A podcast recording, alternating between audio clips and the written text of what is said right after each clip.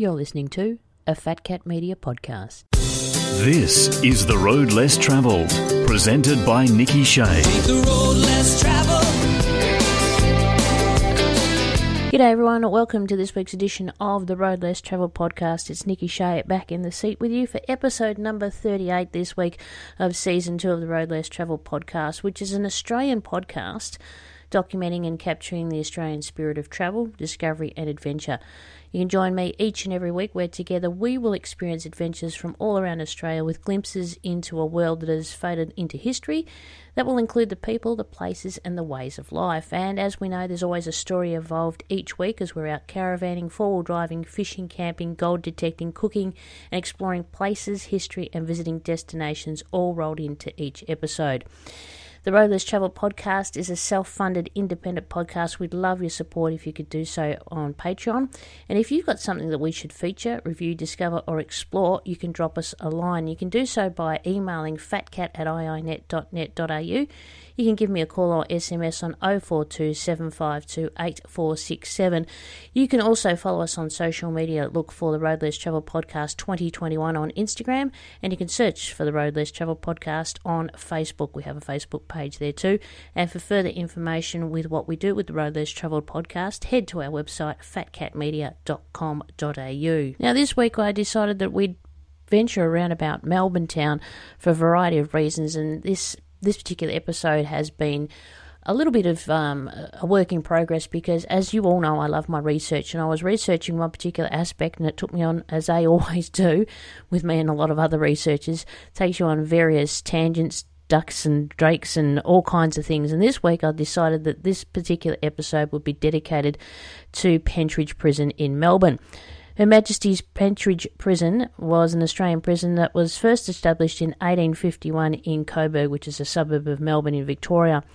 The first prisoners arrived in 1851 and the prison officially closed on the 1st of May 1997.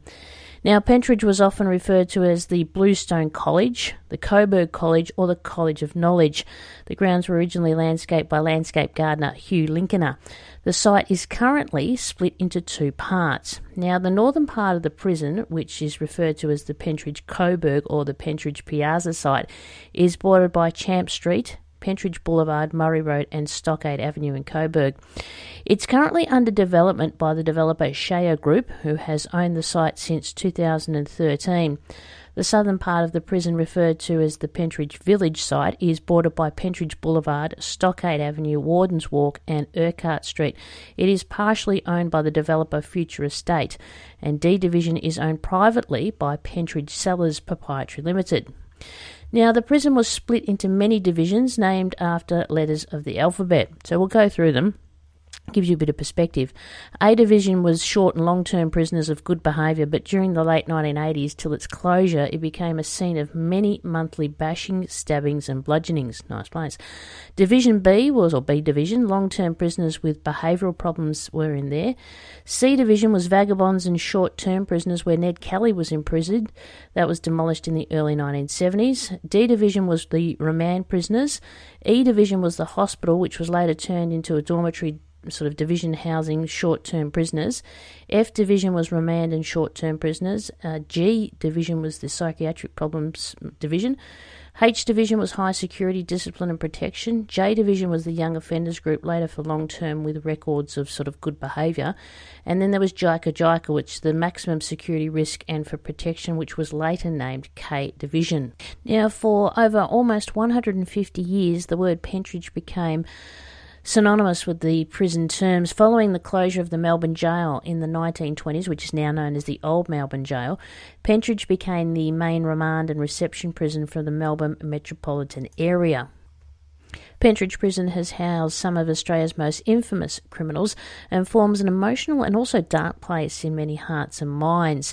Pentridge is now at the beginning of a new chapter which is undergoing revival as a destination and meeting place. The prison finally closed in 1997, and at its end, the conditions within it were outdated and not up to any modern standard of the time. The Victorian government sold the prison in 1999, and since then, the prison has seen several different owners. It was purchased by the Shayher Group in 2013 in a derelict state. The depth of the site's cultural significance has also guided its redevelopment.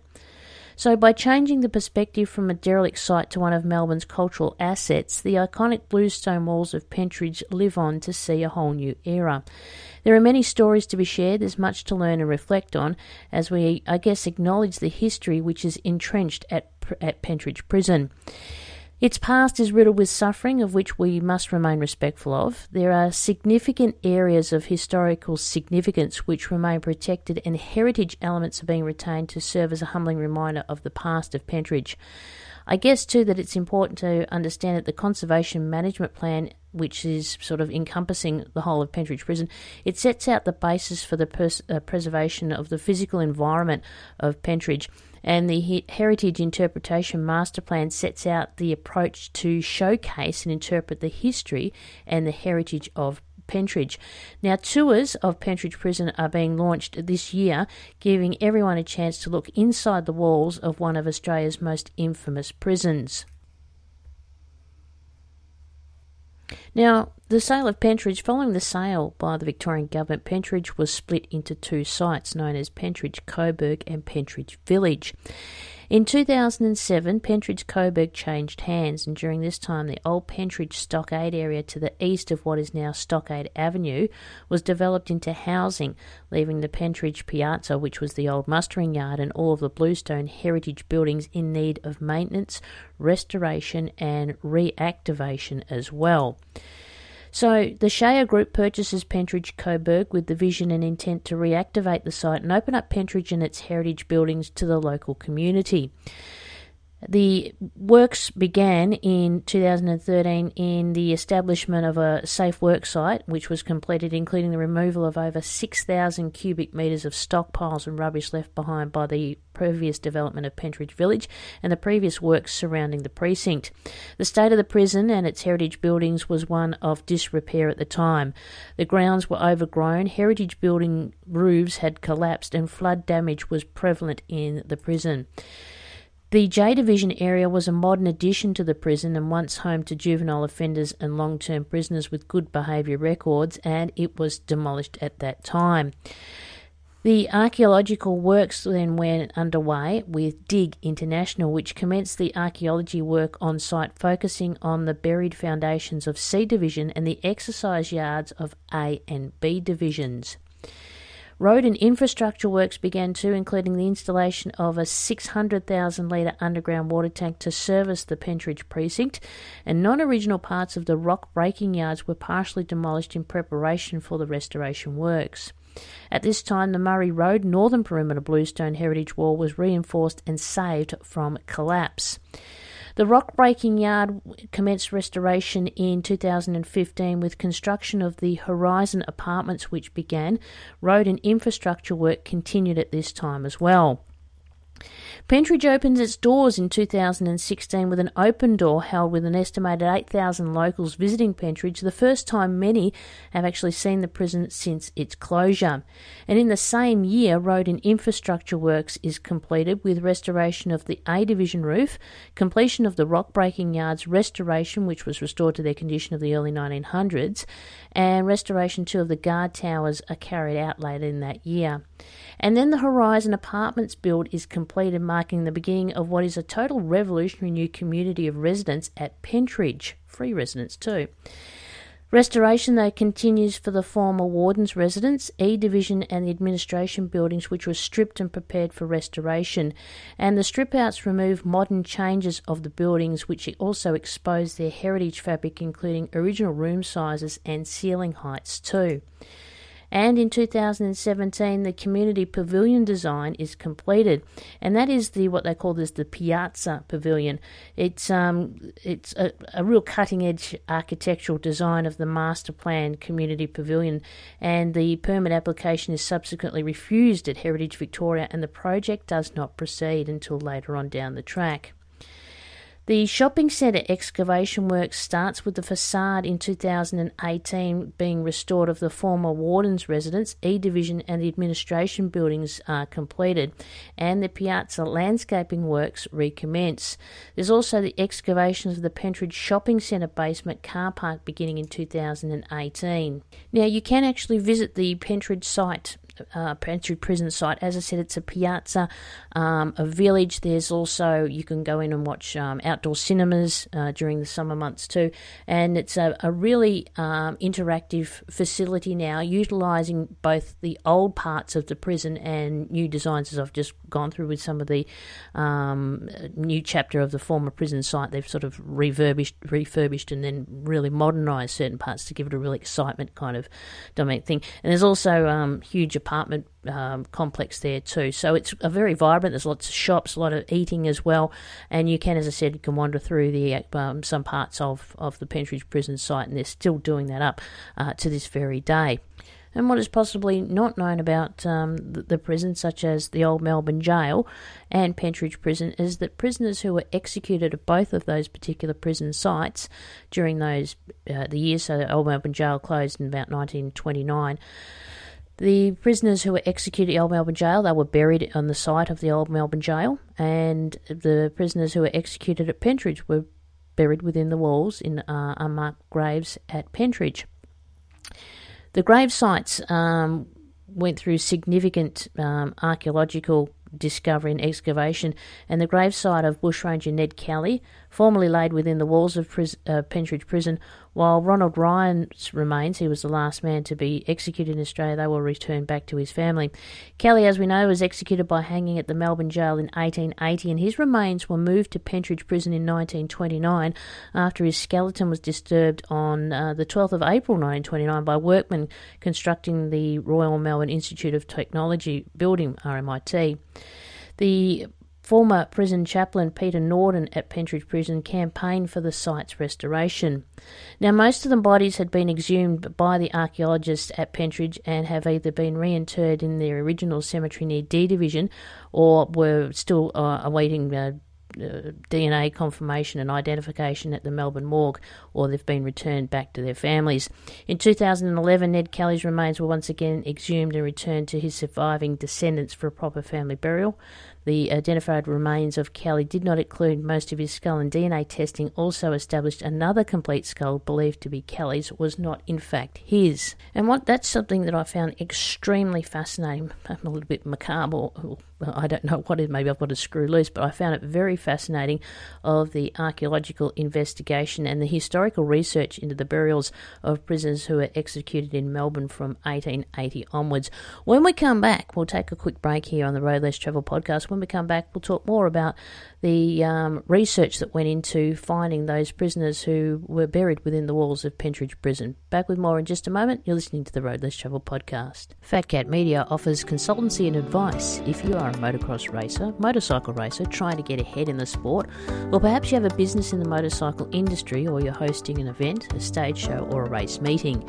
With over 25 years industry knowledge and experience, we can help on a variety of platforms, whether it be as a racer or for those within the motorcycle and motorsport industry. We help you individually and your event with clear and strong strategic plans with direction on how to achieve your goals as a racer or hosting an event within the industry. For more information, email fatcat at iinet.net.au. Take the road less traveled and find your own way home. Welcome back to the Road Less Travel podcast. This week, talking to you about Pentridge Prison in Melbourne. And as I said before we went to the break, the fascination for me of the archaeological investigation and the amount of historical research into the burials of the prisoners executed in Melbourne from 1880 onwards. And over the past 50 to 60 years, the knowledge of the location of the prisoner burial sites had become confused or forgotten, and it wasn't accurately represented in the official records. And much of the confusion dates back to 1929, when, following the closure of the old Melbourne jail, approximately 30 burials were exhumed and the remains relocated to Pentridge in pretty much what they described as chaotic circumstances. Now, the archaeological excavations at the old Melbourne jail and the former Pentridge prison have done much to disentangle the complex history of the prisoners who were buried there, and it can now, I guess, be accurately reported that all burial sites at the old Melbourne jail and the former Pentridge prison from 1880 onwards have indeed been located. So, I guess, too, how did it all come about? Well, in March 2002, the archaeological, the archaeologic, the archaeologists rather from the La Trobe University in Melbourne were working at the old Melbourne jail site. They made a surprising discovery. They unearthed an intact coffin buried against a bluestone wall in the area of the former jail hospital.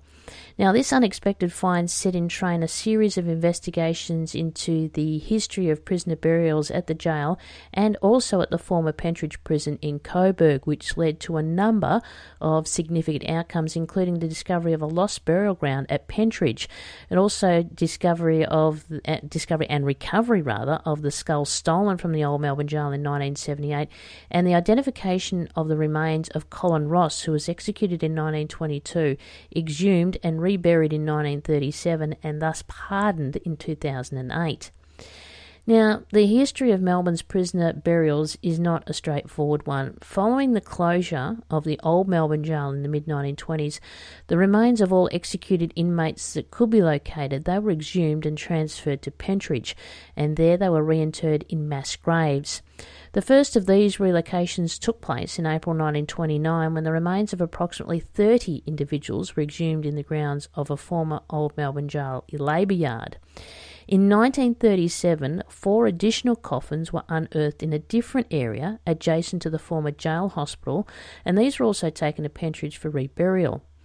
Now, additionally, between 1932 uh, and 1967, there were 10 inmates who were executed and buried at Pentridge.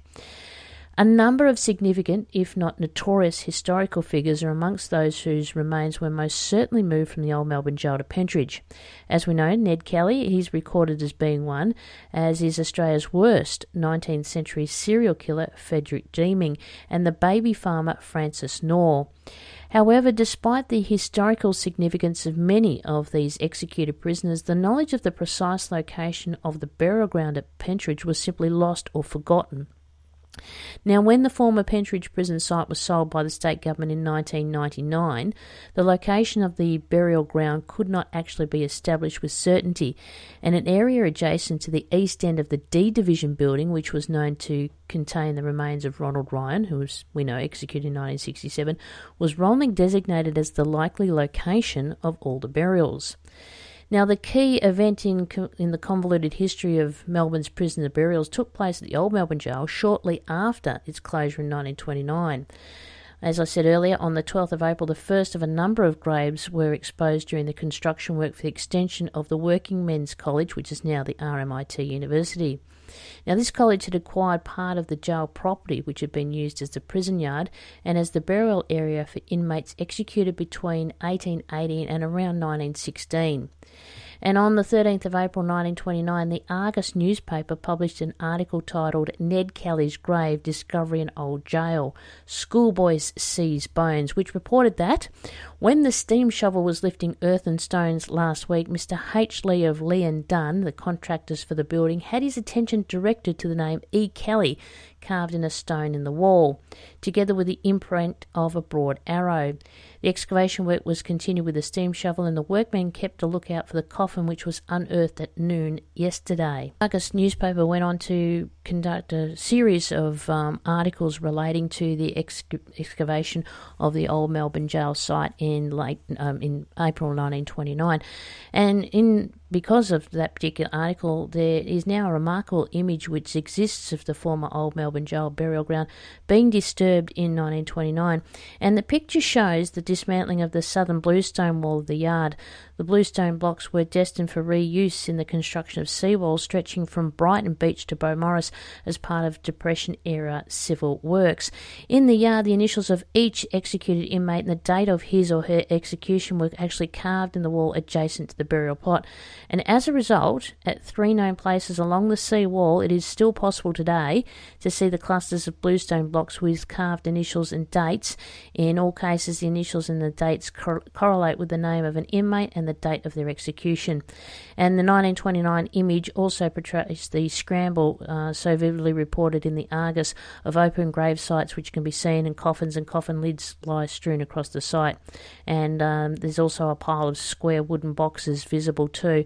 And in 2009, what are probably the very same boxes were again discovered in a mass grave at Pentridge, con- containing rather prisoner remains. So by 2010, the amount of work that had gone into um, uh, the recovering the human remains from the mass graves at Pentridge prison site were um, remains of executed prisoners which were originally interred at the old Melbourne jail and that no formal inquest was actually required. That's what the state cor- coroner announced. And they also found that the forensic profiling and testing of all the former old Melbourne jail remains that were lo- relocated to Pentridge between 1929 and 37 um, had um, try- tried to obtain as much possible DNA samples from the remains, and in many cases it was highly deteriorated. And if DNA can be obtained from Pentridge remains, and if family descendants choose and had chosen to come forward and submit samples for cross-referencing, the definite, the sort of definitive identification, if not all, but at least some of the remains may have been possible, and uh, the completion of the forensic work, likely remains will be reburied in individual plots um, at the former Pentridge site in an area which has been set aside by Pentridge Village, where the remains of the other nine inmates executed and buried at uh, Pentridge between 1932 and 1951, whose identities were actually known, have already been reinterred. So it's quite fascinating, and the significant historical figures and a site interpretation scheme presents the stories of the old Melbourne jail and the Pentridge burials too. And you can find all this information. This is how I got onto this by doing research for something else at the public records of um, Victoria. You can jump on to prov.vic.gov.au, and it's quite fascinating to just read through some of the just the, the way that they went through. excuse me um, finding out the who the remains were and the archaeological discoveries that they did and the excavations that they did to to find out those remains. Very, very fascinating. We'll take a quick break on the Road Less Travelled podcast and be back with more in just a moment. The Road Less Travelled podcast is a proudly Australian, fiercely independent podcast, hosted and produced by me, Nikki Shea, for Fat Cat Media. We receive no corporate payments, which means we rely on self sufficient financial support. If you can and are able to, we would love you to support us via Patreon. Listen to the Road Less Travel podcast on Google Podcast, Spotify, Apple Podcasts, and iHeartRadio. Welcome back to the Road Less Travel podcast. This week, talking about Her Majesty's Prison Pentridge, which was one of Victoria's prominent prisons, located nine kilometres north of Melbourne CBD in the suburb of Coburg. When the prison was finally closed in 1997, the most hated government establishment in Coburg had served its purpose and left its mark in the history of both Victoria and Australia in general. It was here in 1951 that the last woman to be executed in Australia, Jean Lee, was hanged, and it was here, as we know, in 1967, the last man executed was Ronald Ryan. In 1873, Ned Kelly served part of his three year sentence at Pentridge for feloniously receiving a horse, and in 1929, Kelly's remains were transferred to uh, Pentridge from Old Melbourne Jail. In 1999, the Government of Victoria sold Pentridge to developers, and in 2015, it was sold to Pentridge Village site to Future Estate and was rebranded as Pentridge Village. Today, the site is home to apartments, shopping centre, cinema, and Victoria Tower, which, of course, is massive apartment blocks. Now let's walk back into the history of Pentridge Prison, and the best place to begin the story is from the newspaper reports of those dreadful years of the early settlement of Melbourne. On the 21st of February 1850, the Argus newspaper, published from Melbourne, carried a five liner news on one of its inner pages which read Immediate preparations are made for the erection of a stockade on Sydney Road beyond Pentridge for the reception of criminals sentenced to work on the roads by our courts of criminal jurisdiction. What a mouthful. But the implications were huge for the budding village of Pentridge to extend in that 20 year time. The village changed its name to Coburg to prove to the world that it got nothing to do with the stockade. Many factors went in favour of choosing Pentridge for the erection of a stockade there. It was close to Melbourne, only six acres of 327 acres of village reserve. Surveyor Hoddle, he set aside were used, and the Pentridge and Pentridge rather had abundance of bluestone, which could be used for hard labour for the prisoners. A superintendent, an overseer, and three constables were appointed to manage the prison. In August 1850, Lieutenant Governor Charles Latrobe appointed Samuel Barrow as the superintendent of the new establishment. The Argus in 1850, the 28th of August edition, showed some displeasure in the appointment, and it reads. It is reported that the appointment of superintendent of the convict stockade at Pentridge has been given to a Mr. Barrow, who formerly held office at Norfolk Island and we believe narrowly escaped being murdered at the time of the insurrection of the convicts there. Surely Mr. Latrobe must have found some Port Phillip colonist who, of whom rather to bestow this appointment. Now, the Argus was referring to an incident happening when Barrow was serving as resident magistrate at Norfolk Island's penal settlement. In July 1846, he narrowly escaped a plot by revolting convicts to injure him by biting off his nose and ears. Whoa. On the 5th of December 1850, the first transfer of prisoners from Melbourne Jail began. On Thursday morning, 16 prisoners confined in the Melbourne Jail under sentence of hard labour were marched to the Pentridge Stockade, decked in white jackets and trousers, bearing the government brand and being marched into military order, presenting an imposing spectacle. They, they were accompanied by Chief District Constable Brodie with eight of Light District Police and Mr. Barrow, the superintendent of the station, in a cab, reported the Melbourne Daily News. Now, initially, there was two wooden huts housed the prison inmates, and the arrangements, as best could be described, as inadequate to hold hardened criminals. Though the prison labour did help build roads and bridges, and locals always feared the possibility of escaped criminals banging on their doors. The Argus also reported that a man of ordinary strength could push out the weatherboard with the thrust of his arm.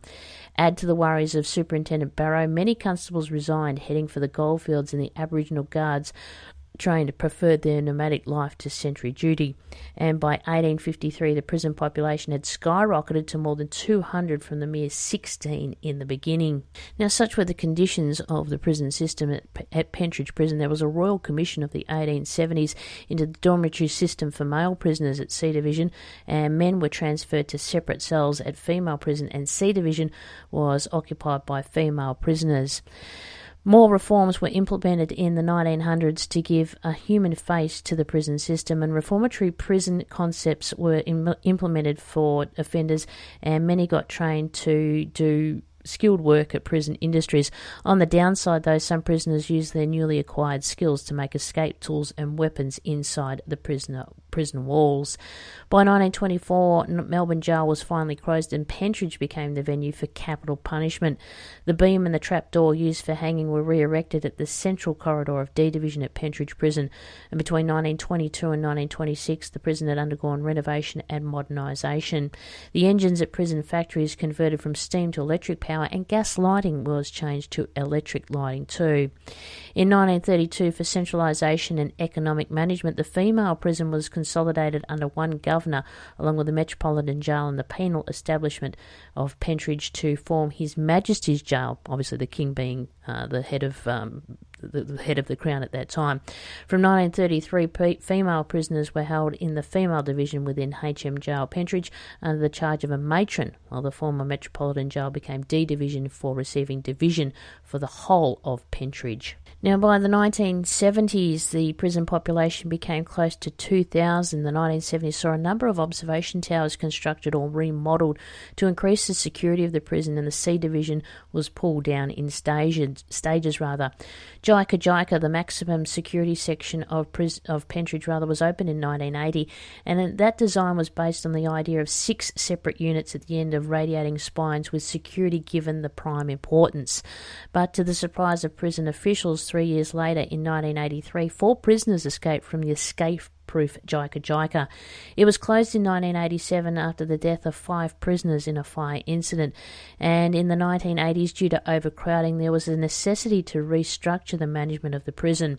It was divided now into two separate establishments HM, HM Prison Pentridge containing Northern, which is A and H Division, and Central Sub Prisons B and E Divisions, and Her Majesty's Metropolitan Reception Prison, containing former Southern Sub Prison and Jika Jika, came into existence.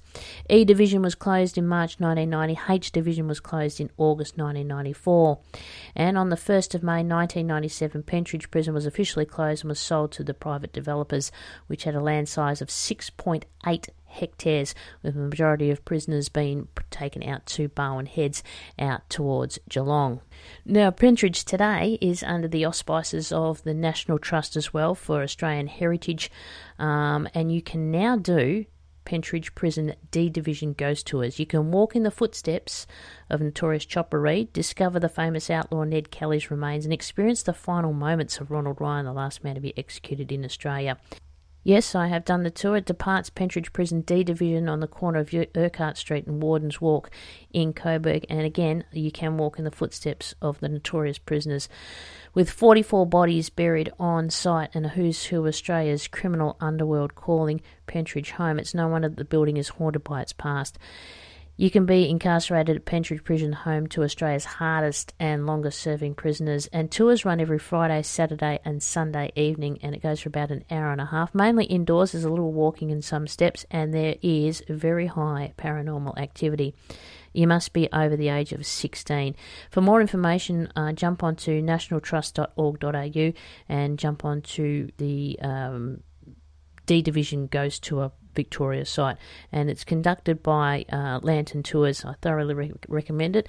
If you want to have the bejesus scared out of you, jump onto it because um, things did go bump in the night, and certainly um, had me looking over my shoulder and tingles going up and down the spine and the goosebumps and the hairs on the back of my neck and on my arms and everything stood up. So um, there's certainly something out there, that's for sure. If you want to find out more about what's happening today with Pentridge, jump onto the website pentridgecoburg.com.au and they can also, if you're interested um, in apartment sales, jump on there and have a look as well.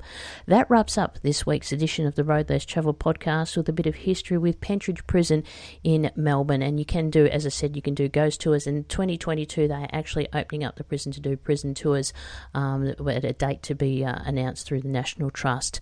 For more information, jump onto the National Trust website too, and that gives you a breakdown of um, when those dates can be expected to be released. Thanks so much for your company. My name is Nikki Shea. You've been listening to the Road Less Travelled podcast, and I hope to catch you out there very soon on the road. Thanks for listening. Talk to you next week. Take care. Bye for now. Traveled. Thanks for listening. The Road Less Travelled is presented by Nikki Shea and produced by Fat Cat Media.